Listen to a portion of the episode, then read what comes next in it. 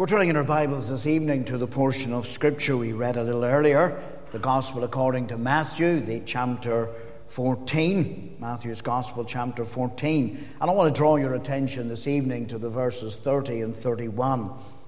Matthew 14 and the verses 30 and 31. But before we turn to them, let's bow together in prayer. Our gracious God and eternal Heavenly Father, we thank Thee that Thou art a God of grace. We thank Thee that it matters not how far an individual may have sunk, that Thou hast power to lift them. We think of how that Paul described himself as the chief of sinners, and yet there in the road to Damascus, you lifted him out of the pit of sin, and we rejoice that you set him in heavenly places in Christ. We thank you, Lord, that many gather here tonight uh, might have that same story, saved by grace and grace alone. We pray that as we turn to thy word, Lord, that thou wouldst give us help. Help us not to complicate the gospel, but Lord, help us to set it forth in clarity. We pray for those who know thee not. Lord, touch their understanding. Open their eyes that they might see. And that not only that they might see, but even this night that they might look and look unto thee and be saved. So, Lord, be thou our portion. For we pray in thy name and for thy glory. Amen. Amen. Matthew's Gospel, the chapter 14, we read there in verse 30 But when he saw the wind boisterous, uh, he was afraid, and beginning to sink, he cried, saying, Lord, save me. And immediately Jesus stretched forth his hand and caught him, and said unto him, O thou of little faith, Wherefore didst thou doubt? In this chapter, we find the disciples launching out into the Sea of Galilee. It measures some 13 miles from north to south, and it lay 686 feet below sea level. Unlike the Dead Sea, its waters were pleasant to the eye and they were filled with life. One 19th century writer wrote, Its beauty was such that appeared to be let down by silver, silver pulleys from heaven. However, as we come into these verses, we find the dark clouds beginning to gather, the wind sweeping over the snow capped hills of the Great Hermon. They rushed down Galilee's steep slopes. They're clashing with the hot air trapped over the lake. A violent explosion erupted transforming its still waters into a raging frenzy. Its waves tossing the disciples' little vessel to and fro. Fear filled every heart. Struggling to keep it afloat, Peter lifting his eyes, he suddenly beheld the Lord walking towards him. He tramping the angry waves beneath his feet. Peter then stepped out of the little ship stepping onto the angry waves and hearing the wind screaming in his ear, fear filled his heart, and beginning to doubt the Lord's power to calm the waves and his power to keep him afloat, he began to sing. And with every step, he sang deeper and deeper and deeper into the angry waves. And like Peter, because of our unbelief, we are sinking. We are sinking every day deeper and deeper and deeper into sin. Indeed, the psalmist becoming aware of his sin. He cried out in Psalm 69 in the verse 2 I sink in deep mire where there is no standing. I am come into deep waters where the floods overflow me. And sin flooding in, his soul began to sink, and he sank deeper and deeper into sin. You see, because of our unbelief, we are not on an upward journey, but rather we are on a downward journey. Every day, every defilement brings us down, and it brings us down nearer to destruction. Realizing that, James wrote, taking up his pen, he wrote those words I was sinking deep in sin, sinking to rise no more, overwhelmed by guilt within mercy I did implore.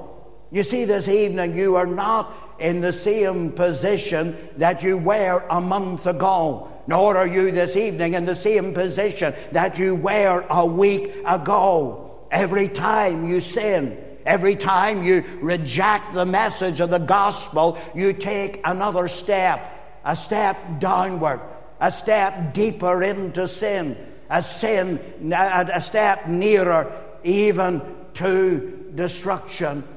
And you see this evening as you lift your eyes and you see Peter here struggling in the waters.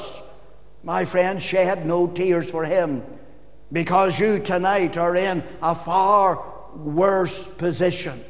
Your soul is sinking, sinking every day, sinking deeper into sin, sinking nearer judgment and nearer destruction. And so I want this evening to consider Peter as a picture of the sinner sinking beneath the angry waves of sin. You notice, firstly, here the powers that swamped him. The giant waves sucking him down into their depths. They were threatening to swallow him up. Their cruel jaws squeezing out his very life. You notice here the distraction he suffered. We read there in verse 30. But when he saw the wind boisterous, he was afraid and beginning to sink. He early, er, looking beyond the angry waves, he had beheld the Saviour tramping down the waves beneath his feet. However, the wind now gathering momentum and screaming across the lake like demented demons, they affected his vision. Now, looking out, all that Peter could see were the waves. They distracted him so that he could no longer see the Savior. Surely it is no coincidence that Paul, describing the devil, he describes him as the prince of the power of the air. You see, tonight Satan seeks not only to defile you, but he is seeking to distract you. He longs to draw your eyes away from the Savior. Indeed, the angels warning Lot's wife to flee from the city of Sodom.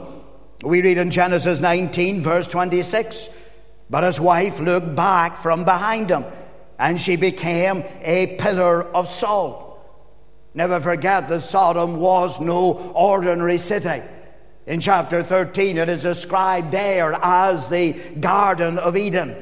And as well as being a place of great beauty, it was where Lot's wife had children had been born and where they'd been married and where her son-in-law still lived. And the devil now bringing these things before her eyes, he sought to distract her. He sought to take her eyes away from the city of refuge. And foolishly, she walking his way, she looking back, she was destroyed. You see, the devil doesn't really care this evening what you think about, as long as you don't think about your soul or about the Savior. He will do anything to distract you. You know, sometimes you get gangs and they go into a shop to commit theft. What they do is they, they go in and they immediately divide. Two go to the back, two to one side, two to another side, two stay around the door. The two at the back of the shop, they cause a distraction. And of course, the staff immediately run to see what is happening. And when the staff run to see what is happening, the others fill their pockets and they head out of the shop quickly. Often the goods are not missed even for some considerable time. And that's what the devil is seeking to do to you. He is seeking by foolish questions, he is seeking by events of life to distract you, to take your thoughts away from Christ, to take your thoughts away from your soul and from salvation. Even as you sit in this meeting tonight, perhaps you've already experienced that. You find the thoughts of tomorrow coming into your mind. You find yourself already beginning to think about what you're going to do and choose to, or how you're going to solve that problem in life. And you see, tonight the devil is here, and the devil tonight he's out to distract you, he's out to get you to think about anything except Christ. My friend, don't let him distract you. Don't let him turn your thoughts away from your soul this evening.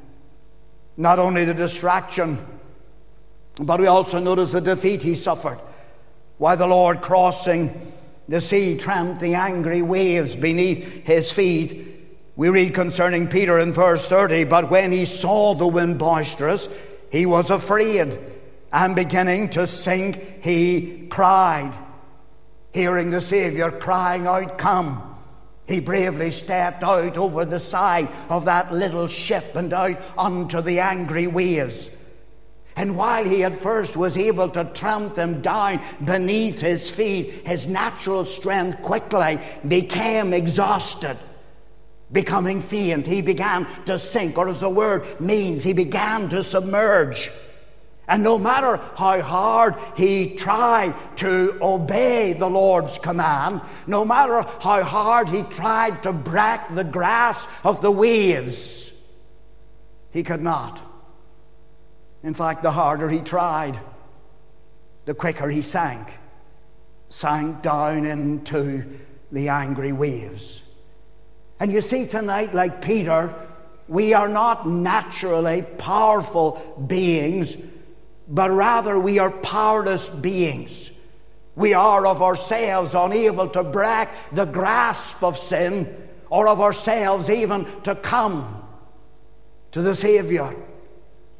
Indeed, the Savior answering the murmurings of the Jews, he said in John 6, verse 44, No man can come to me except the Father which hath sent me draw him, and I will raise him up at the last day.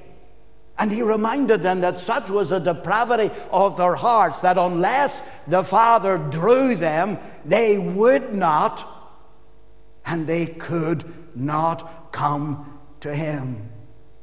You see, while a man can stay in his soul, he cannot save his soul.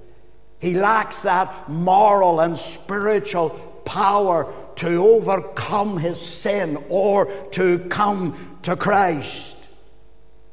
You know, Sir Edmund Hillary, after several unsuccessful attempts to climb Mount Everest, he one morning stood at its base Shaking his fist at that great mountain, he said, I'll defeat you yet because you're as big as you're going to get. And I'm still growing. And growing in strength and growing in wisdom, the day came when he defeated Mount Everest. However, rather than growing morally and spiritually, you are shrinking. And as a result of your, you and yourself, you can never break the grasp of your sin. In yourself, you can never come to the Lord Jesus Christ. Maybe you say, Preacher, you're wrong. I have tramped the waves of passion down.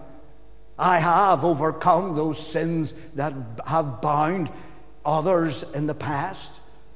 But you notice here that while Peter, yes, at first he was able to walk on the waters, he was able to tramp the waves beneath his feet, yet there came a time. A time when he could no longer tramp them, no longer overcome them, but they overcame him. And yes, there is a time, perhaps, while you're able to overcome that lust, able to overcome that sin, able to overcome that temptation but my friend, go on rejecting Christ.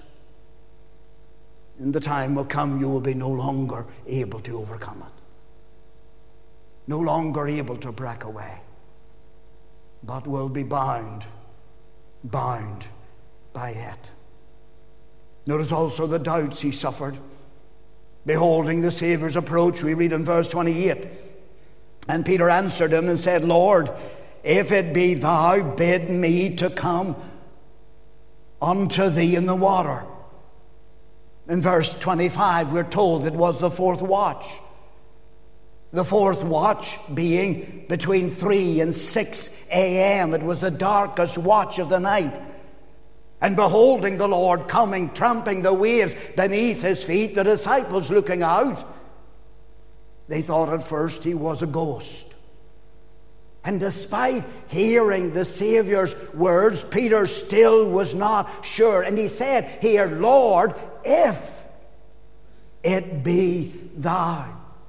Although he had walked with the Lord and talked with the Lord, had spent many months and years in his presence, yet unbelief now filling his heart, he failed. He failed to recognize him.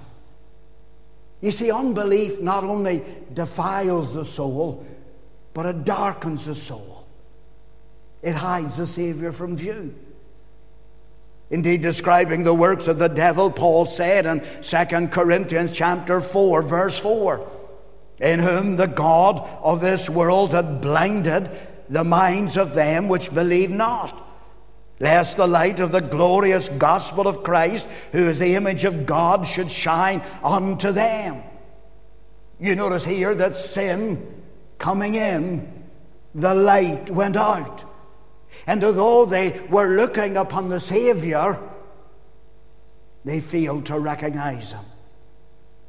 Sin not only corrupts the mind, sin clouds the mind, it shuts out the light of the gospel.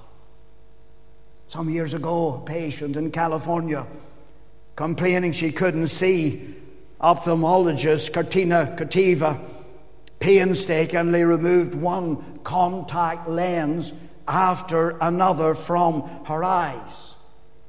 In all, she removed 23 layers of lenses. The woman not being able to see, she took a lens and she put it into her eye and she still couldn't see. Instead of taking it out, she added another and another until she had 23 lenses in her eye. But despite the fact that she had 23 lenses, yet rather than seeing better, she saw worse. And you see, every time you sin, every time you reject the gospel is like putting another lens upon your mind. It blinds you. Why is it tonight that you feel that you're not too bad a sinner? Why is it tonight that you can see no beauty in the Lord Jesus Christ that you should ever desire Him? Why is it tonight that you think that you think that you have plenty of time to get saved? Is because, my friend, your sin has blinded you. It has blinded you. You see, every time you sin, it puts another veil over the mind so that you cannot see Him so that your mind becomes that little darker. Oh, I say to you this evening that while you are troubled, while you can see Christ, my friend, run to Him because the day may come that you'll no longer see Him. Here was Peter, and he was sinking. He was sinking deeper every moment. And tonight we see in him a picture of you. You're not saved, you're sinking, sinking deeper in sin. Not only do we notice the powers that swamped him, but we notice also here the prayer that saved him. He now realizing that he was between three to four miles from the shore. Peter lifting his voice, he began to pray. You notice there the strength of his prayer. My, we uh, read in verse 30, but when he saw the wind boisterous, he was afraid. And beginning to sink, he cried, saying, Lord, save me. Peter was by profession a fisherman. Having spent years on these waters, he knew how dangerous they could become. In verse 24, we're told there that the ship was tossed. The word literally means tormented.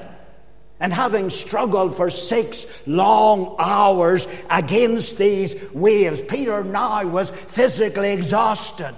Knowing that he could never swim to the shore and feeling the waters now about his very neck, he lifted his voice and he cried unto the Lord.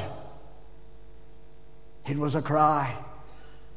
It was a cry from the very depths of his heart. You see, it's a poor prayer that only has words. The cry that saves is a cry that comes from the heart. Indeed, the prophet said in Jeremiah 29 13, And ye shall seek me and find me when ye shall search for me with all your heart. It was only when they would seek him with all of their heart that they would find him. It is only the prayer that comes from the heart that can touch the heart of God. And as such, it is better in prayer to have heart and no words than to have words and no heart. Way back in June 1998, the BBC reported a Vietnamese girl has been born with two heads, two hearts, and two spines. And sadly, there are many today, and they seek God with a double heart. They seek God partially with their heart, but at the same time, they are depending upon their works. They are looking to some other source for their salvation. But listen, my friend, until you lift up your heart and you cry to God with all of your heart, there can be no salvation. The hymn writer said, Lord, deny me what thou wilt, only ease me of my guilt. Suppliant at thy feet I lie, give me Christ, or else I die. And until you come to that place in life where you recognize that there is no other hope, and you're lifting your eyes and you're looking only to Christ and you're looking to Him with all of your heart, there is no hope. You see, my friend, if you're going to be saved, you need to cry like the drowning man. That man recognizes there's nothing he can do. That man recognizes he's going to be dead in a few moments, and he cries. He cries with all of his heart, he cries with all of his being. And if you're to be saved this evening, that's the way you need to pray. You need to look to him, and you need to look to him alone. Not only the strength, but you notice also the selfishness of his prayer. Sinking, we read in verse 30, and beginning to sink, he cried, saying, Lord, save me. Sinking down beneath the angry waves, Peter was not the only one in danger. While the rest of the disciples were there in the boat, yet that little boat was being tossed to and fro. The waves like sledgehammers smashing against its sides, its sails and its timbers were being ripped apart. And although their vessel was now taking in water, yet Peter lifting his voice rather than praying, Lord, Lord, save John, or Lord, save my brother Andrew, he prayed, Lord, save me. He was only concerned about himself. And then in this instance, it was the difference between life and death.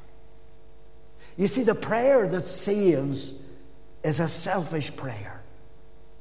It is a prayer that is first and only concerned about itself. Indeed, that great earthquake shaking the jailhouse in Philippi, the jailer suddenly awakened. Fearing for his life, he cried out in Acts 16 and the verse 30 Sirs, what must I do to be saved? We find this same jailer later taking Paul to his home, introducing his wife and his family to Paul. And yet, now in this moment, lifting up his voice, he doesn't pray for them. He says, What must I? What must I do to be saved? You see, your prayer for others will avail nothing until you pray for yourself. You need tonight to cry for your own soul. Sometimes people will come to you and they say, Preacher, I'm concerned. I'm concerned for my wife. I'm concerned for my children. They're going out into the world, they're indulging in things that I'm not happy about, and I don't want to see them lost. And yet they themselves are not saved. That's like a drowning man seeking to save his drowning wife. And what happens? Both of them struggling, they both will drown. If he's going to save his wife, he needs to firstly be saved himself. And being rescued, then he can throw out the lifeline. He can seek to rescue his wife. And my friend, while you're not saved, there is no point in you tonight praying, Lord, save my wife, or save my children, or save my grandfather. Because while you may be praying that prayer, you are by your example teaching them not to get saved. You're teaching them to put off their salvation. Because that is what you are doing. It's good to have others praying for you. But you need to pray. You need to come to that place where you cry, Lord, Lord, save me. Save me. Lord, I'm sinking. I'm being lost. Save me. Not only the selfishness, but notice the season of his prayer. Verse 30, and beginning to sink, he cried, saying, Lord, save me. You see, when he lifted his voice and he prayed this prayer, he was already sinking. Time was short. In a few moments, the waves would encompass him. And I tell you tonight that your case is even more urgent. The Lord says, My spirit shall not always strive with man. He will not always be pleading with you. You see, my friend, you can put off your soul salvation too late. Oh, why the Lord is drawing near, why He is beside you cry unto him for salvation. Notice the success of his prayer, verse 31. And immediately Jesus stretched forth his hand and caught him. There was no delay. No sooner did Peter lift his voice than the Lord seized him and saved him. And you see, tonight, the Lord, rather than rejecting the call of sinners, He receives them. He says, I will in no wise cast out. Oh, I know you can go out into the world tonight and you'll find men and women in the depths of sin, men and women in the depths of despair. And they'll say, When I came to man, man did not want to know. When I knocked on the doors of institutions that were designed or set up to help me, the door was shut in my face. But one thing you'll never find you never find a man, a woman, or boy, or girl who cried unto Christ, Save me, whom he did not save. Oh, Peter realized he was sinking. My friend, do you realize you're sinking tonight? Do you realize your soul is in danger tonight? Then Christ saved me. Not only the powers that swamped him and the prayer that saved him, but there was the person that seized him. The Lord taking his hand, notice here it was a conquering presence. Verse 32 And when they were come into the ship, the wind ceased. The Lord taking his hand, we find them then walking back to the ship. And with Christ by his side, he was now able not only to walk on the waves, but he was able to tramp these angry, controlling waves down beneath his feet. You see, in Jesus Christ, there is not only pardon, but there's power. Power over the world, over the devil, over the flesh. John taking up his pen, he said in 1 John 5, verse 4 For whatsoever is born of God overcometh the world. You see, in the new birth, we receive a new tenant, the Spirit of God taking up residence within our heart, there is no enemy, there is no problem that we cannot overcome. Maybe you say, Preacher, I'd love to get saved, but you don't know my life. You don't know the problems, you don't know the temptations that will come, and I haven't been able to resist. Not in yourself, you can never resist. But my friend, with Christ, with Christ, you can overcome. With Christ, you can trample those lusts. You can trample those desires beneath your feet. It not only was a conquering presence, it was a calming presence. Verse 32 And when they were come into the ship, the wind ceased. The wind ceased. There was suddenly calm in the lake. You see, as well as possessing the life, Christ brings peace to the life. He calms the storms. Charles Wesley, taking up his pen, wrote, I rest beneath the Almighty's shades my griefs expire, my troubles cease. Thou, Lord, in whom my soul is stayed, will keep me still in perfect peace. Do the storms of guilt rage in your heart and in your life? Are you unable to sleep at night? My friend, only Christ can calm the storms. Only He can bring a stillness upon the heart and the life. More than that, it was a continuing presence. Verse 34 And when they were gone over, they came into the land of Gennesaret.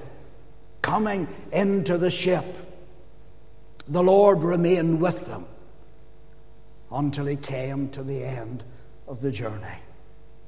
You see, Christ's presence is not just a calming presence, it's a continuing presence. He will never leave you nor forsake you.